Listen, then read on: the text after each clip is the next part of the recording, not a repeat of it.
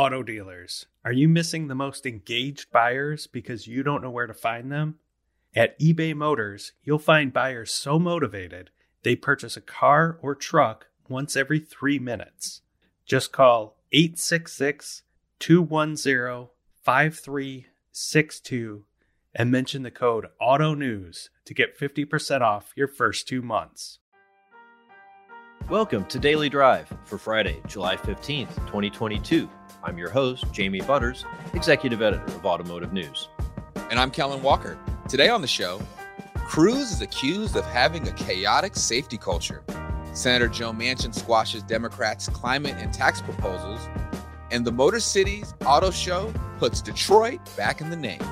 Plus, a conversation about how to attract more women to work in dealership service departments. Let's run through all the news you need to know to keep up in the auto industry. A person claiming to be an employee of Cruise is accusing the self driving company of having a chaotic culture that puts users at risk. The alleged whistleblower made the accusations in an anonymous letter to California regulators. The letter reached the California Public Utility Commission two weeks before the regulators cleared Cruise's robo taxis for commercial services. It says at least one documented safety concern went unaddressed for months. The person also said the company hid information about crashes involving the company's vehicles from employees who worked on critical safety systems. A spokesperson for the commission said the agency is looking into the concerns raised in the letter, but did not say whether commissioners were aware of its existence when they voted on June 2nd to approve Cruise's application. Cruise is majority owned by General Motors. Senator Joe Manchin reportedly told Democratic leaders on Thursday that he won't support their economic package. The spending plan includes new money to address climate change, as well as tax hikes for corporations and the wealthy. The news, first reported by the Washington Post, could be bad news for those who want the package to include expanded tax credits for EVs. Manchin has been vocally critical of expanding EV tax credits in the past, but it's not clear what kind of support a standalone bill might have in Congress. Several red states are now home to large EV and battery plants. Two top level executives at Ford are retiring. Hau Thai-Tang is one of the automaker's top product development and purchasing leaders. He'll leave the company on October 1st. Also, Frederick Toney, who leads Ford's customer service division, will retire December 1st. Ford said Toney will be replaced by Dave Bozeman, who most recently was vice president of Amazon Transportation Services. Bozeman, who has also worked at Harley Davidson, will also lead Ford Blue's enthusiast vehicle brands in the U.S., including Bronco, Raptor, and Mustang. Ford did not immediately name a replacement for Thai-Tang. And the North American International Auto Show is now the North American International Detroit Auto Show. The Motor City's name is back in the event's title for the first time since it took the international moniker in 1989. The Detroit Auto Show dates back more than a century. This year's show will be the first since 2019 because of schedule changes and the pandemic. Organizers say this year's event will be different than in years past. Rather than big Taj Mahal displays that attendees are used to, automakers are investing in more experiential offerings. They include Bronco Mountain, a roller coaster like metal and wood structure designed to flaunt the power of Ford's popular SUV, as well as indoor and outdoor rides and vehicles. The event will be at Detroit's Huntington Place September 14th through the 25th. And those are today's headlines. Jamie, what do you think of this news about Joe Manchin putting the brakes on Democrats' spending plans? Do you think that's the nail in the coffin for expanding EV tax credits? At first, I thought maybe it wasn't because there are so many Republican senators in states where Toyota has a big presence. Toyota has just run out of its full tax credits and has asked Congress to expand or renew them. Perhaps there could be enough Republican senators who would work with Democrats to work on the EV tax credit expansion. But the way things are in Washington right now, there's not a lot of interest in bipartisan cooperation, and this might be the end for at least this session. Of course, we'll stay on top of that story here on Daily Drive and on autonews.com. Coming up, women make up half of the U.S. population, but less than 5% of technicians in dealership service departments. What can be done to increase the number of women turning wrenches That's next on Daily Drive. The most motivated car buyers aren't knocking on your door anymore. They're online, but you don't have to look far. You can find them at eBay Motors. Our platform features over 7 million engaged users. Our buyers are so engaged, they enter over 3 billion search impressions per month and buy a car or truck every three minutes. Today's car buyer has high expectations when they browse online. eBay Motors helps you meet those expectations. Use machine learning with our AI driven vehicle pages, and you'll automatically optimize your buyer's experience. It's as easy as listing your inventory and watching as the most engaged buyers find you. If you've ever uploaded your automotive inventory to a website, you have more than enough skills to get your cars listed on eBay Motors. It will feel like you're setting up an entirely new car dealership within minutes. Once you list your available inventory, you'll have additional support from the platform, including a single destination page for your entire brand. Want to generate more sales automatically? eBay Motors lets you choose between auction, classified, and fixed price listing options so the site does the heavy lifting. It even integrates with your existing dealer or vehicle management system. All you have to do is list your inventory, sit back, relax, watch a movie, and then check back in to see the sales you've made. How do you start? It's as simple as creating an account. Call 866 210 5362 and mention the code AUTONEWS to get 50% off your first two months. Find out why selling cars has never been this easy. That number again, 866 210 5362. Welcome back to Daily Drive. I'm Jamie Butters with Kellen Walker. The auto industry has been facing a technician shortage crisis for several years. Many efforts are underway to recruit more young people into dealership service departments. But what about a movement to motivate more women and girls to become techs? The Tech Force Foundation interviewed several female techs in different transportation industries to see how more women could be encouraged to join the profession. Fixed Ops Journal editor in chief, Dan Shine, spoke with the Foundation's chief of diversity and inclusion, Dana Rappaport, to see what they learned. Here's their conversation. Dana Rappaport, Chief of Diversity and Inclusion for TechForce Foundation. Welcome to the Fixed Ops Friday edition of Daily Drive. Thank you for having me. So tell us a little bit about TechForce Foundation, what it is, what it does. So, what we are all about is helping young people get into their technical education for careers as technicians in all forms of transportation. So, aviation, automotive, marine, diesel, motorcycles, motorsports, ATVs, RVs. Basically, if it moves people and things and it needs someone to service it, we're here to help. Okay. And you also, within the foundation, have an initiative called the Women Techs Rock. Uh, tell us a little bit we about do. that. So, one of the things that TechForce pays attention to is the workforce shortage. It's huge. We have this enormous gap and this giant need of technicians. So, we started to really peel it apart to try and understand what what mechanisms, what things can be tweaked to try and help solve that shortage. And when we start looking at the data, you start to see that of the employed technicians, less than 2% of them are women. So you start to wonder if we filled the gap with more women, would we solve some of the workforce shortage?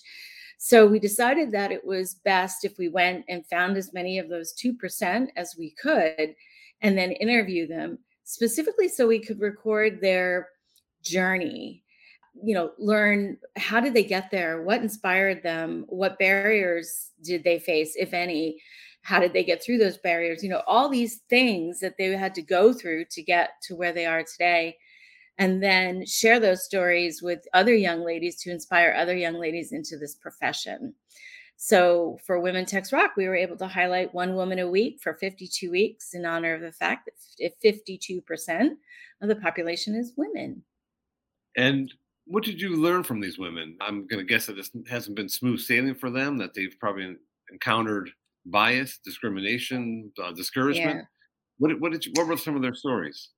So I think that the biggest surprise out of it is that 100% of the women we spoke to said that at some point they were harassed or they were biased against them or there was some issue because they were a female in a perceived as a man's job.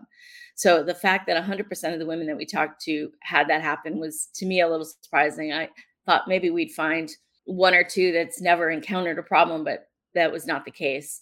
We also learned very deeply that these women just want to be recognized for being really good technicians and good at their job and not because that they're women at their job.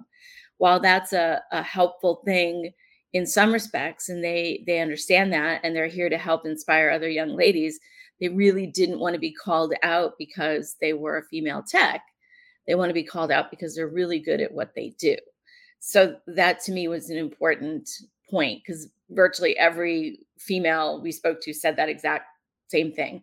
The other thing we learned is that these women are the kind of women that are fearless in some respects so they don't have they don't take issue at taking something apart and putting it back together if they know how to do it or they don't but their minds work in a very sort of specific way of problem solving they're very good at it in fact they excel at it and in fact it's been tracked that departments that have more women involved tend to have higher customer satisfaction. The women pay more attention to what they're doing and, it, and it's very different than a man not that the men don't they do but women are more attached somehow to the the function of what they're doing. So if they're fixing a, a car a minivan or whatever they're already sitting there going well i better do a good job because this is going to get someone to work this is going to feed a family this is going to get kids to school they see where their value lies in the bigger scope of what they're doing, which is different and nice. And then I guess the other thing is that for the most part, women didn't feel welcome or unwelcomed when they joined their employer. They sort of felt very ambivalent to it, the issue, until they recognized that others in the organization took issue with it. So, one of the biggest takeaways is that the culture of your employer mattered the most to these women. That's just a few things we learned. Yeah. And I was surprised to read that despite some of the challenges that these women face in their careers in, in the workforce, that most of them, a majority of them, recommend this to other women that this is a, a something that they should pursue. Why, why do you think that Absolutely. Is? Well, first of all, the women didn't, I mean, to them, it's yes, it's a job, but they saw it as a career because they see that there's a lot of opportunity for them. So they may go from technician to service advisor to service leader, director, manager. All these other opportunities existed, and they understand that.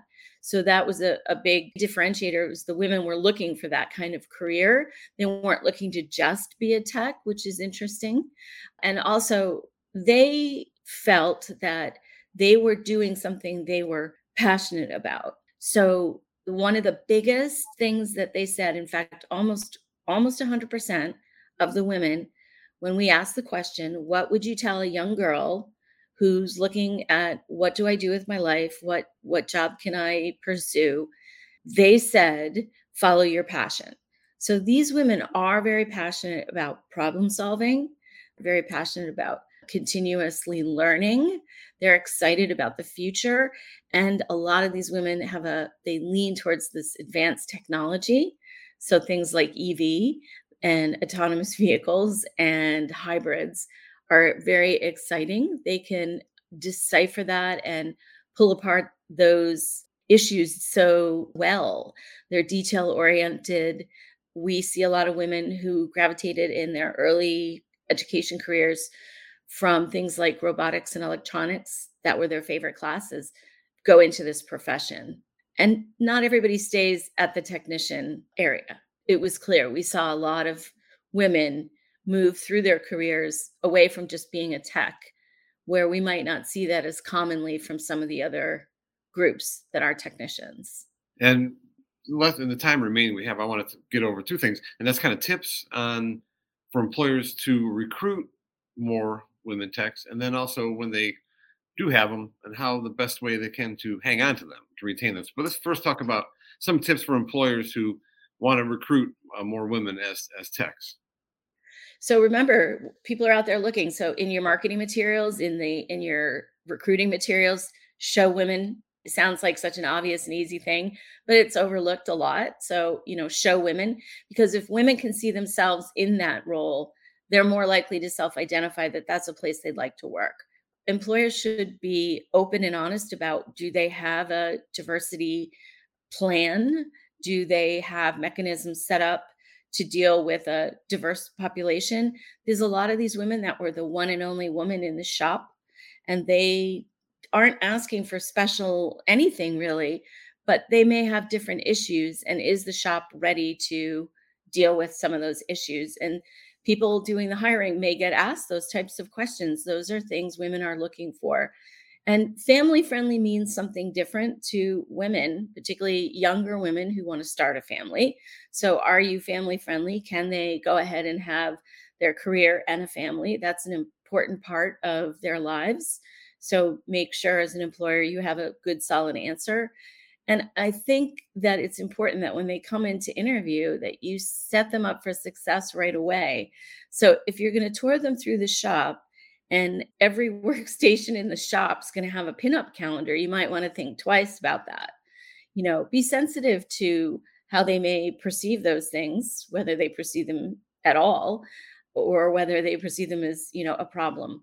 But be sensitive to the kind of atmosphere that you're sharing from the minute they walk through the door from the interview straight through. If you don't have a changing room or locker room for women, be honest about it and tell them how you're going to accommodate that situation and what your plans are for the future. There's a lot of shops, we're not ready to accommodate women technicians. So let's say I'm an auto dealer, a dealership, my service department, I have women techs, and Carlisle and Company reports that about a quarter of techs left their jobs uh, last year. How do I keep my women techs from defecting or going to a new career or leaving for another shop? Give them uh, advantage just like you would any of their other techs. So give them continuous learning, keep them up to date and trained, send them to the right and appropriate events and industry gatherings so that they maintain themselves as part of it and can go forward. And I think that it's, you know, retaining them also means that you have to treat them as an equal we saw a lot of women that would join a shop and then they'd be put on like the lube station for a year when other technicians were being, you know, they'd be on it for a month and then they'd be in their own bay. So make sure that you're utilizing them well and that you're utilizing them correctly. And remember, women are going to talk to other women. So word will get around if you aren't treating them, you know, with fairness and equality and respect, it gets around. So remember that you want to always view them as an independent individual and they're doing something wonderful at work. Acknowledge them like you would anybody else. That's a good point. Good place to end it. Dana Rappaport, Chief of Diversity and Inclusion at TechForce Foundation. Thanks so much for joining us. Thank you for having me. Dana Rappaport is Chief of Diversity and Inclusion for the TechForce Foundation. She spoke with Fixed Ops Journal Editor in Chief, Dan Shine. That's Daily Drive for today. I'm Jamie Butters. And I'm Kellen Walker. Thanks to Automotive News coordinating producer Jake Neer for his help on today's podcast. You can get the latest news on fixed ops, federal EV tax credits, and everything happening in the auto industry at autonews.com. Come back Monday for a conversation with Edward Hightower, the new CEO of Lordstown Motors and the first black CEO of a U.S. auto company in more than a century. And if you enjoy the podcast, remember to like, leave a review, and subscribe so you never miss an episode.